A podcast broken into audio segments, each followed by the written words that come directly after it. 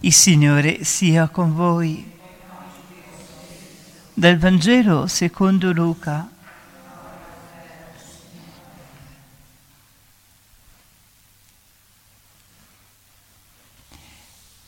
Al tempo di Erode, re della Giudea, vi era un sacerdote di nome Zaccaria, della classe di Abia, che aveva in moglie una discendente di Aronne, di nome Elisabetta.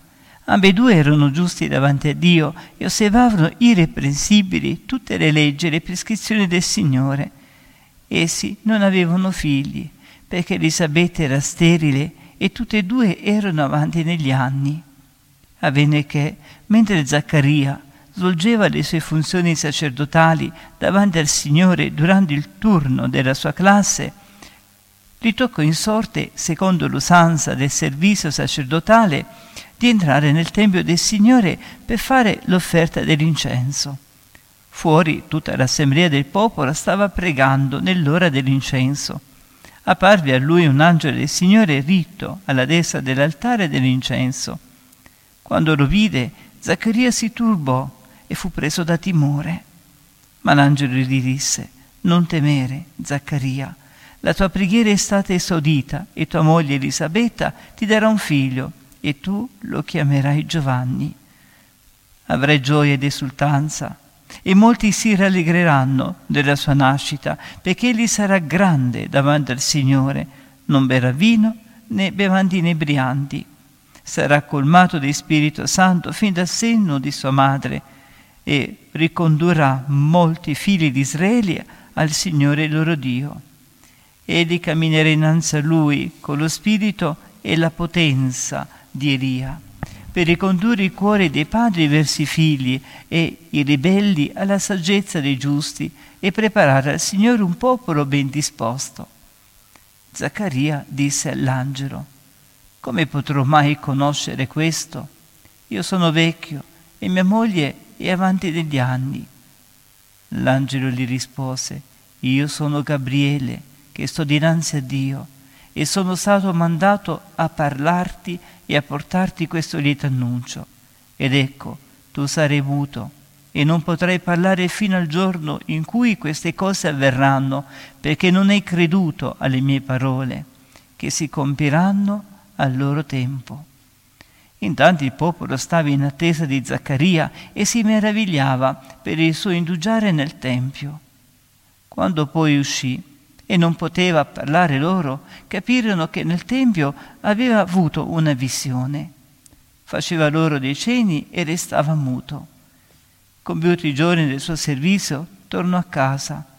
Dopo quei giorni Elisabetta, sua moglie, concepì e si tenne nascosta per cinque mesi e diceva, ecco che cosa ha fatto per me il Signore nel giorno in cui si è degnato di togliere la mia vergogna fra gli uomini. Parola del Signore. Deliandur nostra dedicta. Siano lodati Gesù e Maria, sempre siano lodati. Manca, mancano pochi giorni a quella che è la grande solennità del Santo Natale. La liturgia in questi giorni ci presenta tutti questi testi, i Vangeli, soprattutto i testi dell'infanzia di Gesù, per prepararci questo, a questo grande evento, della nascita del nostro Salvatore e soprattutto oggi la liturgia ci presenta delle figure bibliche importantissime di nome Anna, vedremo anche i giorni prossimi, i prossimi giorni, la figura di, San, di questa Anna, la mamma di, la mamma di, Sansone, che il nome è Anna, che in ebraico vuol dire Dio fa la grazia. Questo vuol dire perché erano donne sterili come anche Santa Elisabetta che non potevano concepire, ormai anche anziani, miracolosamente hanno concepito e hanno realizzato nella loro vita un grande progetto di Dio. Dio si è servito di questa loro sofferenza per realizzare grandi progetti, come nella prima lettura, questo bellissimo testo del libro dei giudici. È un periodo particolare di Israele. Chi sono i giudici? Dopo l'uscita dall'Egitto, siamo circa 1400 anni prima di Cristo, il popolo va verso la terra promessa. 40 anni nel deserto, arriva e sono circa 12 tribù di Israele. Il testo sacro, il libro dei numeri, ci parla circa di un milione di persone. Sono circa 12 tribù, ed ognuno viene assegnato una parte del territorio dell'attuale terra di Israele. A sud c'è il, il regno di Giuda e a nord tutte le altre tribù. Oggi si parla del regno di Dan, della tribù di Dan, di cui fa parte proprio il papà del grande eh, giudice Sansone. E qui il popolo vive un periodo di grande difficoltà. Perché? Perché il Signore mandava continui attacchi contro l'infedeltà del suo popolo. E tra cui i Filistei sono proprio la popolazione di, di Tire e di Sodone, cioè l'attuale striscia di Gaza, e ogni tanto attaccavano il popolo di Israele perché il popolo si era dimenticato di Dio, cominciava a trasgredire i comandamenti di Dio, allora il Signore mandava questi popoli a scuotere interiormente, così il Signore fa così nella nostra vita, a volte permette delle difficoltà, per me ci mette anche la prova per scuoterci interiormente, perché il troppo benessere ci fa dimenticare chi siamo e che esiste Dio.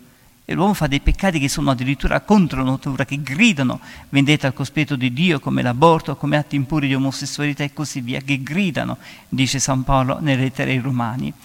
Quindi siamo quindi circa 1300-1400 anni prima di Cristo dai, giudici fino al primo re di Israele, Saul, siamo circa l'anno 1000-1100 avanti Cristo. In questo periodo oggi si parla quindi di Sansone che viene consacrata a Dio già nel gremo moderno, di Nazireo, vuol dire che è consacrato e che la sua consacrazione consiste nel condurre una vita integerrima, una vita casta, una vita soprattutto sobria.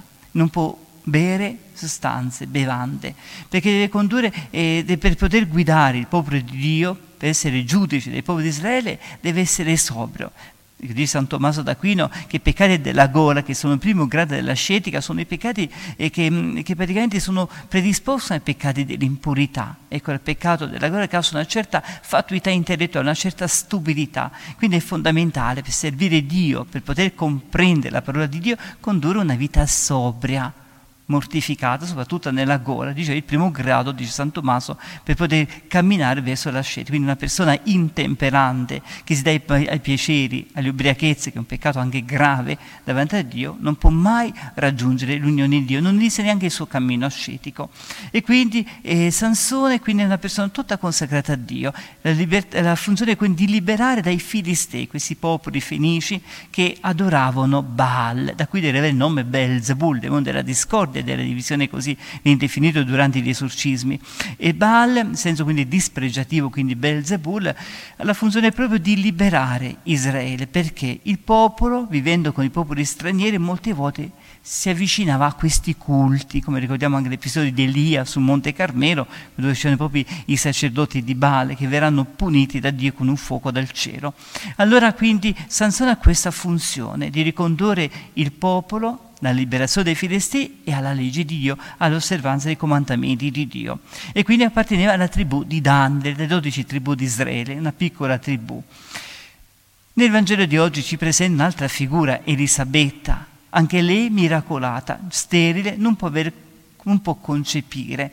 Per il popolo di Israele la sterilità viene considerata come una maledizione, perché una benedizione di Dio è avere tanti figli e il benessere. Quando la persona è gradita di Dio, Dio lo ricompensa in questo, questa è la mentalità. E quindi perché dice il testo sacro, Elisabetta, il Signore l'ha liberato da questa vergogna del suo popolo, che tutti quindi la consideravano come maledetta da Dio. Invece erano persone integerrime, ferme, fedeli all'osservanza di Dio. E Dio si serve della sua, della sua sofferenza per affidare a lei una grande missione, quella di concepire San Giovanni Giovanni Battista, perché Santa Elisabetta è la madre di San Giovanni Battista che era sacerdote, perché Zaccaria apparteneva alla classe, alla tribù dei levi, dei sacerdoti. Ecco perché dice il testo sacro, era il suo turno per offrire l'incenso. Secondo l'usanza degli ebrei, periodicamente, eh, durante la giornata, in diversi momenti, si offriva l'incenso a Dio come segno di adorazione, di culto, di riverenza. E toccava a Zaccaria, e quindi questa visione di Gabriele, dell'arcangelo Gabriele a differenza della Madonna che non ha avuto nessun dubbio di fronte alla parola dell'Arcangelo, invece Zaccaria ha cominciato a dubitare sulle parole. Dio lo punisce, diventerai muto perché non hai avuto fiducia in me. Sei stato diffidente. E così il Signore fa con noi molte volte ci purifica con tante prove perché non abbiamo fiducia in Lui. Cerchiamo di realizzare i nostri piani e senza di Lui molte volte abbiamo, vogliamo far prevalere i nostri progetti e la sua volontà. E allora il Signore ci purifica soprattutto quando noi seguiamo le mode del mondo, quello che dicono gli altri, la stoltezza di questa logica del mondo che offende Dio. Osservare la legge di Dio, questa è la legge di Dio, questo non si può fare anche se gli altri dicono diversamente, anche se qualcuno insegna dottrine strane, non viene da Dio. E quindi, e quindi e questo vuole dire eh, l'arcangelo Gabriele, io sono stato mandato da Dio per annunciare questo grande evento. Tu sii ubbidiente, abbandonati in me, non fare di testa tua. E allora quindi eh, Zaccaria viene punito, viene punito però alla fine ecco, eh, il Signore lo libererà, vedremo nei giorni prossimi, prossimi giorni ecco, cosa succederà, che Zaccaria, eh, verrà, la sua lingua, la lingua verrà sciolta e, e, quindi compierà questo bellissimo cantico che è famoso, Benedictus, benedetto Dio di Israele. Allora in questo periodo di preparazione al Santo Natale il Signore ci invita quindi ad avere fiducia in Lui, nelle sue parole, di non fare testa nostra, ma soprattutto di avere davanti ai nostri occhi sempre la volontà di Dio. La nostra santità sta nel divin volere, nel fare la sua volontà, che anche se a volte costa, perché ripeto, il modo di pensare degli altri, la logica del mondo, quelli che dicono i social network, ciò che dice la televisione, dove non si considera peccato ciò che è grave agli occhi di Dio, come l'immoralità così diffusa oggigiorno, l'aborto, la, il divorzio e tutti gli altri peccati, peccati impuri di omosessualità, atti impuri, sono peccati che gridano e tanti altri peccati, è come imbrogliare, dichiarare il falso, la falsa testimonianza, il fine non giustifica i mezzi, come dicevano alcuni filosofi, alcuni stolti, il fine non giustifica i mezzi e ogni mezzo deve essere lecito, altrimenti si offende gravemente Dio, dice Sant'Alfonso Maria di Liguori. Purtroppo oggi c'è una logica strana, una logica dove si mette l'uomo al primo posto, cosiddetta svolta antropologica di qualche teologo stoltamente. Non esiste nessuna svolta, c'è Dio al primo posto, servire Dio e non all'uomo altrimenti si porterà, l'uomo si autodistruggerà, quello che sta succedendo oggi. Allora fidiamoci al buon Signore, ci prepariamo in questo Santo Natale e soprattutto attraverso la Vergine Santa, che per noi è un grande modello di santità, lei che è totalmente sottomessa. Quali sono state le parole della Vergine Santa di fronte all'Arcangelo? In greco, Iududuru, eccomi, sono la serva del Signore, mi inchino, mi abbasso, sono la serva, nient'altro. E quindi impariamo a lei, da lei ad essere anche noi umili, docili alla volontà di Dio, alla sua legge, siano rodati Gesù e Maria.